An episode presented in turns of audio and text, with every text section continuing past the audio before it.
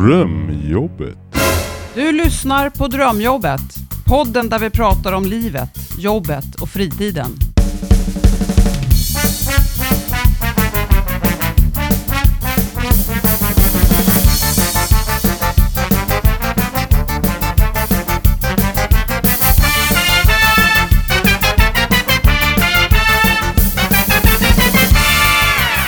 Välkomna tillbaka till Drömjobbet. Stefan heter jag. Och Kim heter jag.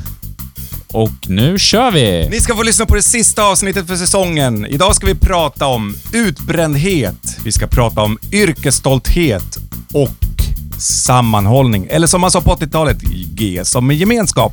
Nu kör vi! Woho!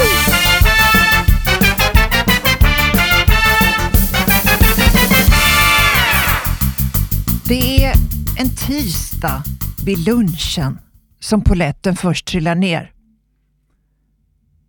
Kenny sitter som vanligt och skrävlar om sina barn när han plötsligt släpper bomben. Ja, grabben gillar ju data och programmering och sånt och han är jäkligt haj på matte. Så jag försöker lära honom lite binära tal. Med ett ryck tittar Mattias upp ur sin bratt först med pulvermos. Ja, du vet sådana här tal med bara ettor och nollor, säger Kenny som om det är det Mattias reagerat på. För att datorerna ska fatta. Så det blir som ett annat språk. 100 betyder 4 och 1000 betyder 8. Krångligt, men jäkligt kul när man hajar det. Mattias värld skakar. Vad vet en plastarbetare om binära tal? Eh, jo, jag vet, säger han. Ja, egentligen är det mest hjärngympa, fortsätter Kenny obehindrad. Men det gör det ju lättare att förstå villkorssatser och sån här burlesk skit som Kenny avbryter sig och lägger av ett flatskratt. Men vad fan gör jag, säger han. Snacka om att förklara för experten. Du har ju gått på tekniska, matte. Du kan såklart det här redan.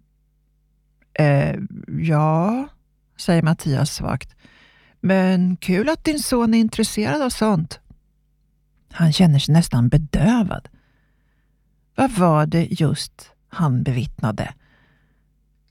Kenny kan programmera och prata lite nonchalant om bolesk logik i plastvarufabrikens lunchrum. Men vad säger det då om honom? Eller om de andra maskinslavarna? Och vad säger det om Mattias själv, han som egentligen inte ska vara där?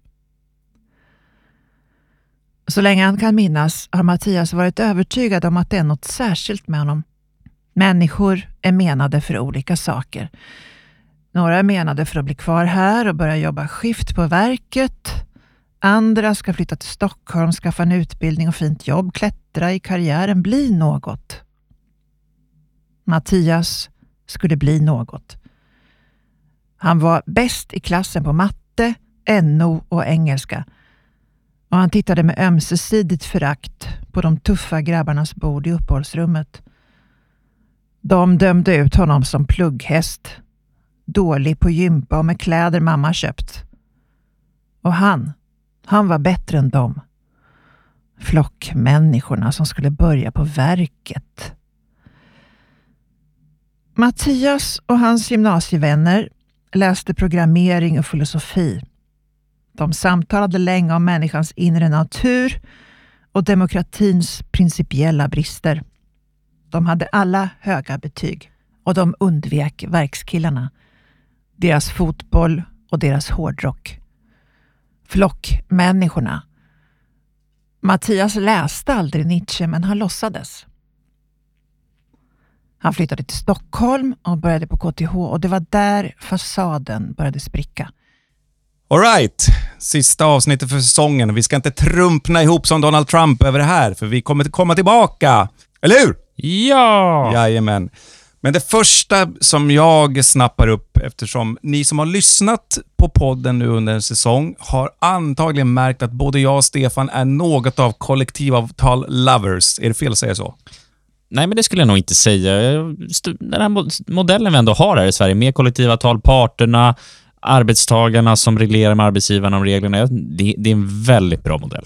Ja. Det var väl det enda som jag tycker att vi ska prata om kollektivavtal, för vi sticker ifrån temat lite grann det här programmet tycker jag. Prata mer om livet, drömmarna om karriär. Vad är det som säger att rätt, och, rätt är rätt och fel är fel? Att Ja. bli något. Ja, vad som är rätt och fel, det är ju upp till varje person att själv bedöma. Och i det här fallet så har ju Mattias tagit sig till Stockholm för att göra karriär och utbilda sig, men han verkar ju sitta nu här i plastfabriken och i fikarummet och jobba. Eh, och det behöver inte vara fyskam för det heller. Men som du var inne på så sitter de ju här på sin rast som de har, eh, har rätt till. Hur mycket rast brukar man ha rätt till då, Kimmo? En timme per dag. Alltså normala arbetsdag är väl lagom, eller? Ja. Och rast är till för att Vila. Ja, jätteviktigt. Alltså det ju, måste vara fruktansvärt jobbigt att jobba åtta timmar utan vila. Ja. Ehm, kanske ska poängtera också att rast är obetalt, så att man får faktiskt göra vad man vill. Man får åka från arbetsplatsen också. Men det gör de inte nu, utan nu pratar de om saker och ting och det är någon som har en son som kan programmera om Mattias blir väldigt fundersam. Har inte upptäckt det här förut. Ja, nästan lite fördomar som kommer fram. Så bara, va? Vad, vad är det med att du kan det här? Du är ju inte högutbildad som jag är. Varför ska du kunna det här? Ja, det är, ja, men det är fascinerande hur man dömer ut varandra beroende på hur man förmodligen ser ut, för det är så det brukar börja. Man, man, det är där man skapar det första intrycket. Eh, Kimmo, har du själv funderat på studera vidare, utveckla dig, plugga på universitet? Ja, faktiskt. Jag eh, gick ju gymnasiet och hamnade på pappas jobb. Eh, genom sommarjobb först och sen så fick jag en tillsvidareanställning där. På en fabrik, inte som jag höll på med plast utan som höll på med wellpapp och gjorde förpackningar. Eh, när jag hade jobbat där i en fem år eller någonting så tyckte jag att, nej men vänta nu, nu har man ju lärt sig allt och mer finns inte att lära. Då funderade jag faktiskt på att bli lärare, Eh, tänkte jag. Inte för att det skulle ge mig status, men för att jag skulle få lite mer stimulans och känna att jag kan bli någonting annat. Faktiskt. Så var det. Du då? Lite kul. Jag, jag har senare år faktiskt funderat på om jag skulle vilja plugga eller inte. Har inte känt att jag riktigt haft den tiden och möjligheten i nuläget. Men det var lite kul. Jag, jag började faktiskt med mitt yrkesval efter min pappa också. Som, eh, han fixade jobb åt mig eh, tillsammans med honom. Så det var lite lustigt. Kanske är vanligt där att man börjar jobba på ens föräldrars arbetsplats. Jag tror att det är väldigt, väldigt vanligt. Eh, jag, jag har kommit fram till att det är oftast ens föräldrar eller i bekantskapskretsen som du har lättast att hitta eh, sysselsättning. Eh, arbetsförmedlingen i all ära, men det funkar inte som det gjorde förr på de glansdagarna, utan det är nog de egna kontakterna som faktiskt kan leda till en anställning. Men då kom jag in så här, hade inte min eh, pappa fixat arbete åt mig, då hade jag nog eventuellt faktiskt studerat vidare. Alltså haft något och pluggat, men nu valde jag utvägen att ja, men nu kan jag ta, ta ett jobb som målare. Det här är lätt och så utbildar jag mig till det. Ja, vad hade du velat utbilda dig till då? Om jag ska vara riktigt ärlig hade jag ju velat bli kock. Ah, då skulle vi bytt, sk- bytt skolor eller på att säga. Det hjälper inte dig för att lära dig att laga mat, å andra sidan. Men. Eh, nej, men det är väl aldrig fel att plugga vidare om det är så att man inser att det här är ett karriärsval. Men är det fel att stanna kvar på sitt jobb då? Nej, inte det heller. Och ibland så kan man inte välja det heller. Tänk dig om man träffar någon som man verkligen, verkligen älskar. Man flyttar ihop, man får barn. Då är man bunden där tack vare inkomst och man införlivas i någon sorts falsk trygghet skulle jag vilja påstå. För det är inte omöjligt att sadla om. Det är inte det. För jag tycker det är så vanligt idag att man pratar om att man inte ska vara kvar på samma jobb för länge, man ska byta, det ska vara nya branscher och bara papp, papp, papp, papp. Jag tänker mig förr om åren så var det som man valde sitt jobb och sen jobbar man där. Ja, fast det är inte heller bra. Jag tror inte det. Att man ska nog eh, under några år, eller inte under några år, men några gånger under ditt yrkesliv så ska du prova på att göra andra saker. Med eller utan utbildning. Alltså du kan ju utvecklas genom ditt jobb också och hitta någon sorts karriärstege där, men utveckling behöver du. Det är så enkelt är det. För du har en skarp utveckling de fem första åren, sen brukar det mattas av. Och då behöver man få lite annat att göra. Och Det brukar ofta synas i lönekuvertet också. Så du tycker man ska byta för den personliga utvecklingen? Ska man byta jobb lite då och då? Ja, vem, vem ska annars utvecklas om inte du själv som har jobbet? Ja, men jag tänker mig att arbetet som man väl har skulle kunna skapa den typen av utveckling också. Ja, det kan du göra. Alltså det beror på hur du är lagd. Jag menar, som du sa att du ville bli kock. Det var faktiskt det jag utbildade mig till, men jag har inte jobbat en timme i ett kök. Jag är i grafisk bransch. Så att, eh, men, eh, och för mig är matlagningsyrket, eh, eller kockyrket, det är ju rent kreativt arbete. Så att det kan man hålla på med hur länge som helst. Intressant. Men vad säger du Kim, och ska vi fortsätta lyssna vidare? Det gör vi. Lyssna på hur det går för Mattias. Plötsligt var han bara en av alla småstadsintellektuella tonåringar som flyttat till den stora staden och utsatts för varandra. Han som hade varit bäst i klassen, utan att anstränga sig, fick nu kämpa för varje tenta. Ett år gick, två år. Mattias hamnade på efterkälken. Men han gav sig inte. Han bet ihop, borrade ner huvudet, fyllde öronen med esoterisk synt och proppade hjärnan full med trippelintegraler och transformationsteknik. Kvällarna blev allt senare, umgänget allt mindre, sömnen allt ryckigare. Men han klarade sina tentor, tog ut sin examen, fick praktik på ett stort teknikföretags utvecklingsavdelning. Han var så stolt över sig själv. Han var inte bara intelligent, han kunde kämpa också. Ingenting kan stoppa mig, tänkte han en onsdag när han gick till jobbet. Och sen kom han inte hem. För han mindes inte längre var han bodde. I en vecka låg han närmast blickstilla i sängen, somnade och vaknade om vartannat. Drömde om Nietzsches övermänniskor och om besvikelse och förfall. En vecka senare sa läkaren med sin torra, aningen dryga röst att man kunde se det som att Mattias faktiskt bränt bort en del av hjärnan. Det fanns ett latinskt ord för det också, men det kunde inte Mattias komma ihåg. Alla är menade för olika saker. Själv var han tydligen menad för att formspruta kundkorgar på en plastfabrik hemma i Hålan. Tänkte Mattias bittert. Nästan varje dag i början. Ingen vill ha en utbränd 25-åring eller en sjukskriven 26-åring eller en 28-åring som bara hade en halv praktik till arbetslivserfarenhet. Han försökte så gott han orkade. Men han orkade inte alls som förr och till slut blev det ingen annan råd än att flytta hem. Den ultimata förödmjukelsen. Han bodde i alla fall inte hos mamma utan i en lägenhet i en av de fula tegellängorna vid stationen. Men mamma ordnade jobbet åt honom. Hon hade haft en gammal elev som blivit förman på den lilla plastfabriken och Mattias tog hellre livet av sig än började på verket. På den vägen var det. Det var ett skitjobb.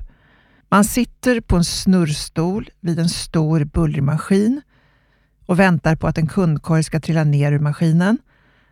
Sen tar man emot korgen, kollar att inget har smält ihop, flyttar en spak, snurrar ett kvartsvarv på stolen där en annan maskin spottar ut handtag, snäpper fast handtaget i korgen, staplar den färdiga korgen på en pall. Försiktigt. Den är ännu mjuk och kan lätt böjas snett. Och så tillbaka med stolen till den första maskinen för att vänta på nästa korg. Repetera. Det låter som fan i fabriken. Alla maskiner bullrar och gnisslar, brummar och väsnas lite beroende på vad man har för jobb på gång. En musikanläggning står och dånar ut Iron Maiden och AC/DC i ett fåfängt försök att både överrösta maskinerna och tränga igenom hörselskydden. Korg efter korg trillar ner. Backar, lådor, custom-made detaljer, varmprägling, tampongtryck. Någon gång varje vecka går ultraljudsvetsen om en kund har beställt något som inte kan sprutas i ett stycke.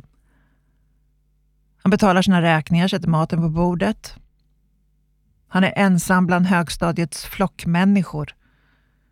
Hårdrock och fotboll och pubrundor och ett och annat barn. Platt ointressant. Mattias äter sin lunch under tystnad. Cyklar fort hem efter jobbet, går aldrig ut med skiftet på fredagarna. Undviker. Tills det där händer med Kenny och de binära talen. Ja, Kim, och det var inte bara du och jag som lyckades få eh, jobb genom våra föräldrar. Här hade ju Mattias mamma hjälpt till med jobbet också. Jajamän, vår högst vetenskapliga studie med belägg för både det ena och andra har även den här gången fått ett positivt utfall. Oh yes. Det tar vi en high five på. All right. Nej, men så här. Han är ju glad för att han har kommit in på skolan och studierna går bra, men ganska snabbt så börjar han halka efter i tentorna. Och det känns som att det blir någon så här orimlig kravbild på honom och så mår han ju uppenbarligen inte bra. Det här är ju lite spännande. Vem ställer kravet på honom och varför ställs de kraven på honom?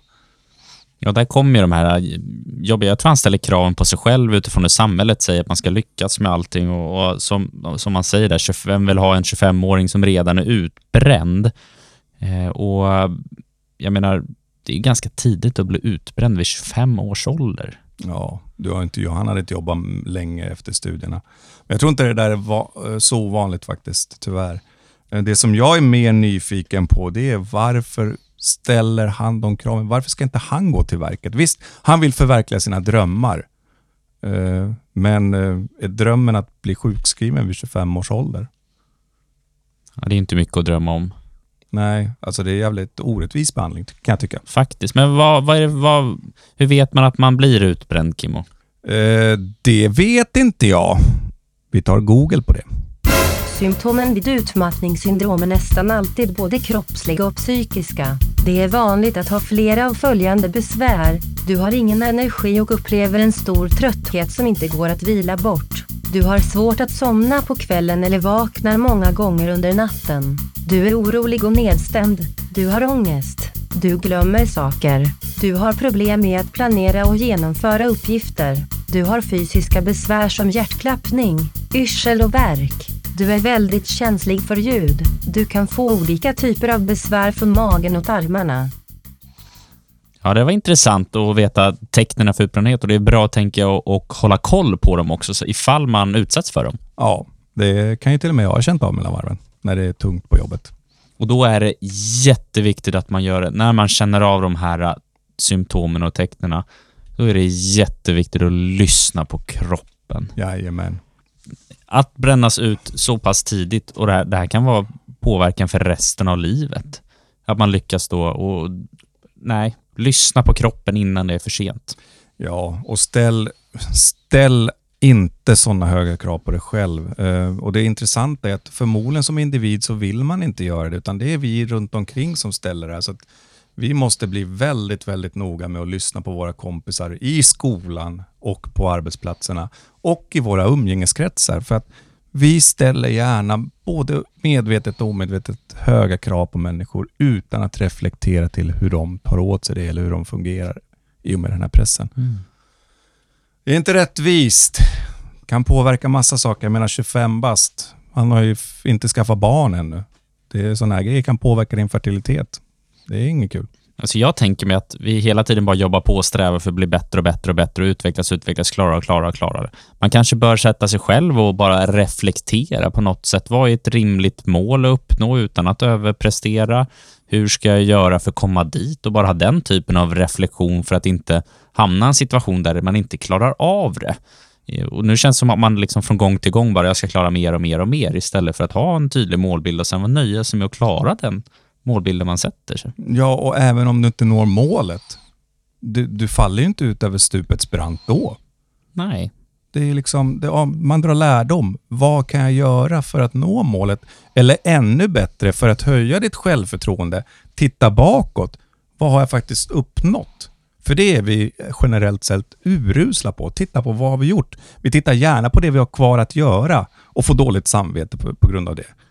Det tycker jag är helt bakvänt. Varför lär man inte ut sånt i skolan? Mm. Nej, jag, det vet jag inte heller. Alltså det, det vore faktiskt ett bra, bra sätt att börja fundera och prata kring det. Man vågar prata med sina vänner. För det blir andra konsekvenser om man då blir trött och känner sig hängig. Och i det här, liksom, om vi antar att personen idag inte bildat sig någon familj än, plötsligt kanske man inte orkar ens komma till steget och bilda sig en familj för man ställer så höga krav på sig själv så att man handlar en ond cirkel och så är man där själv. Ja, och vad händer då när du har bildat en familj? Du ska fostra någon som du sen avspeglar din kravbild på. Orättvist. Om man ens kommer dit då i det här fallet. Man kanske inte ens orkar komma dit, Nej, till det steget. Så kan det vara. Jag har hört många stories om både unga killar och tjejer som, där kraven kommer hemifrån att du ska skaffa en ordentlig utbildning, minst någon sorts ingenjör. Och sen ska du börja arbeta med något som ger minst 35 000 spänn i lön och det ska vara ett ingenjörsarbete. Och personen i fråga kanske inte alls brinner för de här sakerna, utan tvingas på grund av att det kommer krav hemifrån och blir utbränd. Real story. Det kanske också är så att man känner att man vill ha sin egen bo, bostad och vad det nu kan vara och vissa yrken inte ens kan leverera den typen av inkomst för att klara eget boende. Nej, så kan det också vara. Och då skapar det problem att man kanske inte kan göra, man, blir, man låser fast sig något själv i någon hår, liksom så här att jag behöver ha den här typen av trygghet för att kunna skaffa mig någonting eget och så kanske inte det jobbet man allra helst vill ha eh, kan leverera det. Ja, alltså jag fattar inte varför vi ställer krav på oss själva till att faktiskt vara någon annan än den vi vill vara. Jag kommer ihåg en gammal kollega till mig skulle åka och träffa en bekant. Den bekanta eh, jobbade inom banksvängen och då är det liksom kostym som gäller. Va? Det är klädkoden på banken. Eh, och klädkoden hos oss var ju blåställ, för vi jobbade på en fabrik. Han var tvungen att åka hem och byta om till civilkläder för att åka och träffa den här kompisen på rasten, för att han kunde inte berätta för kompisen vad han jobbade med på riktigt. Jag tycker det är fascinerande. Därför hade han bara inte med sig kostymen till, till omklädningsrummet på jobbet. Nej, jag vet inte. Men det är ju helt jävla befängt. Helt befängt. Var stolt över den du är. Tycker jag. Ja, men man ska kunna ha vilka kläder som helst man vill och bara känna att man trivs i det. Om det finns någon lärare i någon skola som lyssnar på den här podden, anställ mig och Stefan som lärare. Vi ska lära er ungdomarna det bästa vi kan, så att det blir riktigt starka individer. Eller hur Stefan? Jajamensan. All right, men tillbaka till storyn då. Mattias har ett monotont jobb. Det var ett halvt varv på stolen, eller vad var det de sa? Mm. Eh, mycket buller, hörselkåpor och sådär. Det är viktigt att tänka på att har man ett bullrigt jobb så ska du ha tillgång till personlig skyddsutrustning. Om vi ska predika lite grann om det som faktiskt har varit genom serien än så länge. Och inte bara det, det här var ett väldigt monotont jobb också, ska man tänka på att man inte sitter i flera timmar utan att faktiskt vila eller byta, byta moment. Ja, så. Men vi lyssnar vidare på storyn, eller? Det gör vi. Juhu! Det är en tisdag. Och på onsdagen sitter Mattias lite mer spänd vid lunchen, lite mer redo att lyssna. Den här gången är det Anton som ger Birger relationsråd. Den frånskilde 55-plussaren har börjat nätdejta och ställer nyfikna och specifika frågor om hur man gör med andra dejter och när man ska höra av sig. Och Anton gör sitt bästa för att förklara. Han har till och med frågat sin mamma om råd. På fredagen är det Jenny, dagskiftets enda kvinna som berättar om en dålig husaffär som hennes man vill göra och som hon till varje pris tänker stoppa. Hon håller en liten utläggning om räntor och värdeutveckling och Mattias drar ihop hela ansiktet till en enda rynka. Helvete! Den där armtatuerade halvtanten har koll på fastighetsmarknaden på riktigt. Men ni vet karar, säger hon. Ni lyssnar ju bara på varandra. Kan ingen av er ta sin fruga och komma över till oss och tala om för honom var skåpet ska stå? Kenny skrattar. Ja, klart man ställer upp för en kamrat, säger han. Ja, Maria kommer. Ni sjunger ju i kören tillsammans så han kommer aldrig att fatta att det är en konspiration. Mattias förstår inte vad som händer längre. Har de hållit på så här hela tiden? En fastighetsexpert, en relationsexpert, en gubbe som prövar helt nya grejer fast han snart fyllt 60 och en baksnus och kepskille som lär sin son programmera. Är det de här jag är bättre än? frågar han sig själv och vågar inte vänta på svaret. En dag kommer Mattias på sig själv med att ta en kundkorg på Coop, sträcka på ryggen och tänka mm, den här har jag gjort. Och dagen därpå havererar en av maskinerna. Förmannen stormar in och ser Birger sitta där vid maskinen och skäller ut honom med ett sånt eftertryck att det hörs genom maskinbuller och hårdrock. Birger försöker halvhjärtat försvara sig. Det var inte hans fel, det är något som har gått sönder. Men förmannen går på och lever om. Anton skyndar till undsättning men förmannen viftar bort honom. Mattias! vrålar förmannen. Du satt vid den här maskinen i förmiddags. Inte var det något tok med den. Och det var det inte. Men en maskin kan gå sönder ganska fort och Birger ser alldeles förstörd ut så Mattias svarar direkt på volley. Jo, den hackade faktiskt en del. Förmannen ser snopen ut. Varför i helvete rapporterar du inte avvikelse då? Ja, det borde jag ha gjort, säger Mattias, men jag vill inte sinka produktionen och vid lunchen såg jag dig ingenstans. Förmannen grymtar något om hur sinkad produktionen blir av att maskinen står still. Men Birger har sluppit ur rävsaxen och Mattias blir alldeles varm om öronen av stolthet. Tack, säger Birger vid fikat. Mattias ler. Klart man ställer upp för en kamrat, säger han. Och på fredagen går han med skiftet ut och tar ett par öl. Ja, här fick ju Mattias lite positiv feedback från sina kollegor. Det var ju för att han backade upp.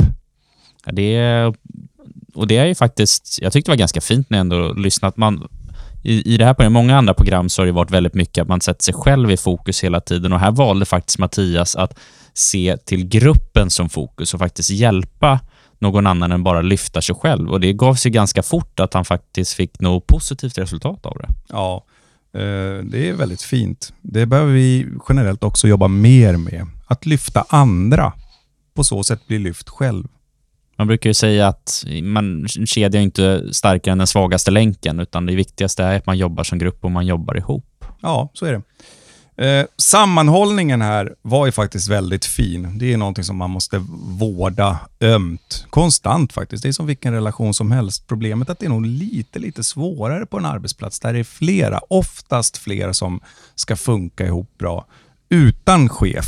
Så. Utan chef, utan det är faktiskt, man är ett arbetslag och man ska funka ihop och backa varandra. Ja, kanske inte om man gör ett stort klavertramp, utan då måste man också kunna ta smällen att det varit lite tokigt. Men i grund och botten att man håller ihop. Dels för det här med fredagsbiran som de pratar om. Jag menar, det är klart man kan gå ut efter jobbet och ta en bira i goda vänners lag eller kollegors lag. Eh, och sen jobba ihop sen igen. För jag tror att det där svetsar ihop ens arbetslag betydligt, betydligt bättre än något annat. Kanske inte öl i sig, men det, det tankesättet. Att lära känna varandra, absolut, och bli bättre. Och då tror jag också att produktionen på sikt går bättre och att man mår bättre också i, i själen.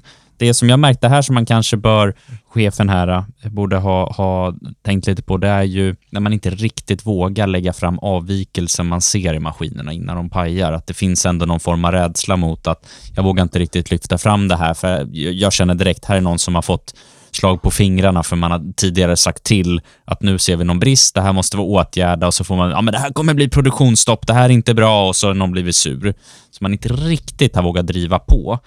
Eh, och där ser väl jag ett problem som man har att börja jobba med här, att man inte vågar ta den diskussionen med förmannen.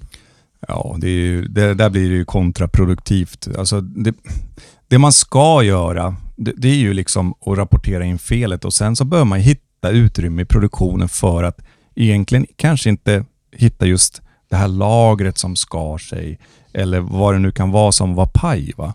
Utan hitta orsaken till vad är det som gör att det här lagret pajar hela tiden. Alltså man jobbar lite grann med problemlösning. Det är skitviktigt och det vinner firman på. Men visst, rent krasst så har du ett produktionsstopp som kostar pengar, men du gör en åtgärd istället för bara att göra åtgärder gång på gång på gång på symptomet. Jätte, jättevanligt på arbetsplatser att man gör så här det är väldigt kortsiktigt att göra så, eh, för eh, då ser man ju verkligen bara till kostnaden nu, nu, nu. Man tänker ju inte framåt investeringar och utvecklingar och vad det kan bli på sikt, utan man tänker bara på stunden och där tror jag att eh, där har man mycket att vinna på att jobba med, med långsiktiga planeringar och åtgärder. Ja, och framförallt om att man har eh, en, en ledning på företaget som har den här insikten, för det är deras ansvar att se till att man är medveten om att det är så här vi ska jobba.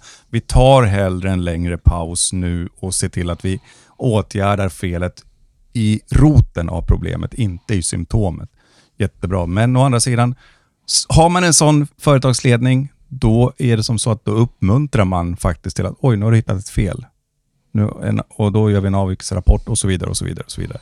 Så att man kan göra en rotorsakslösning på det här.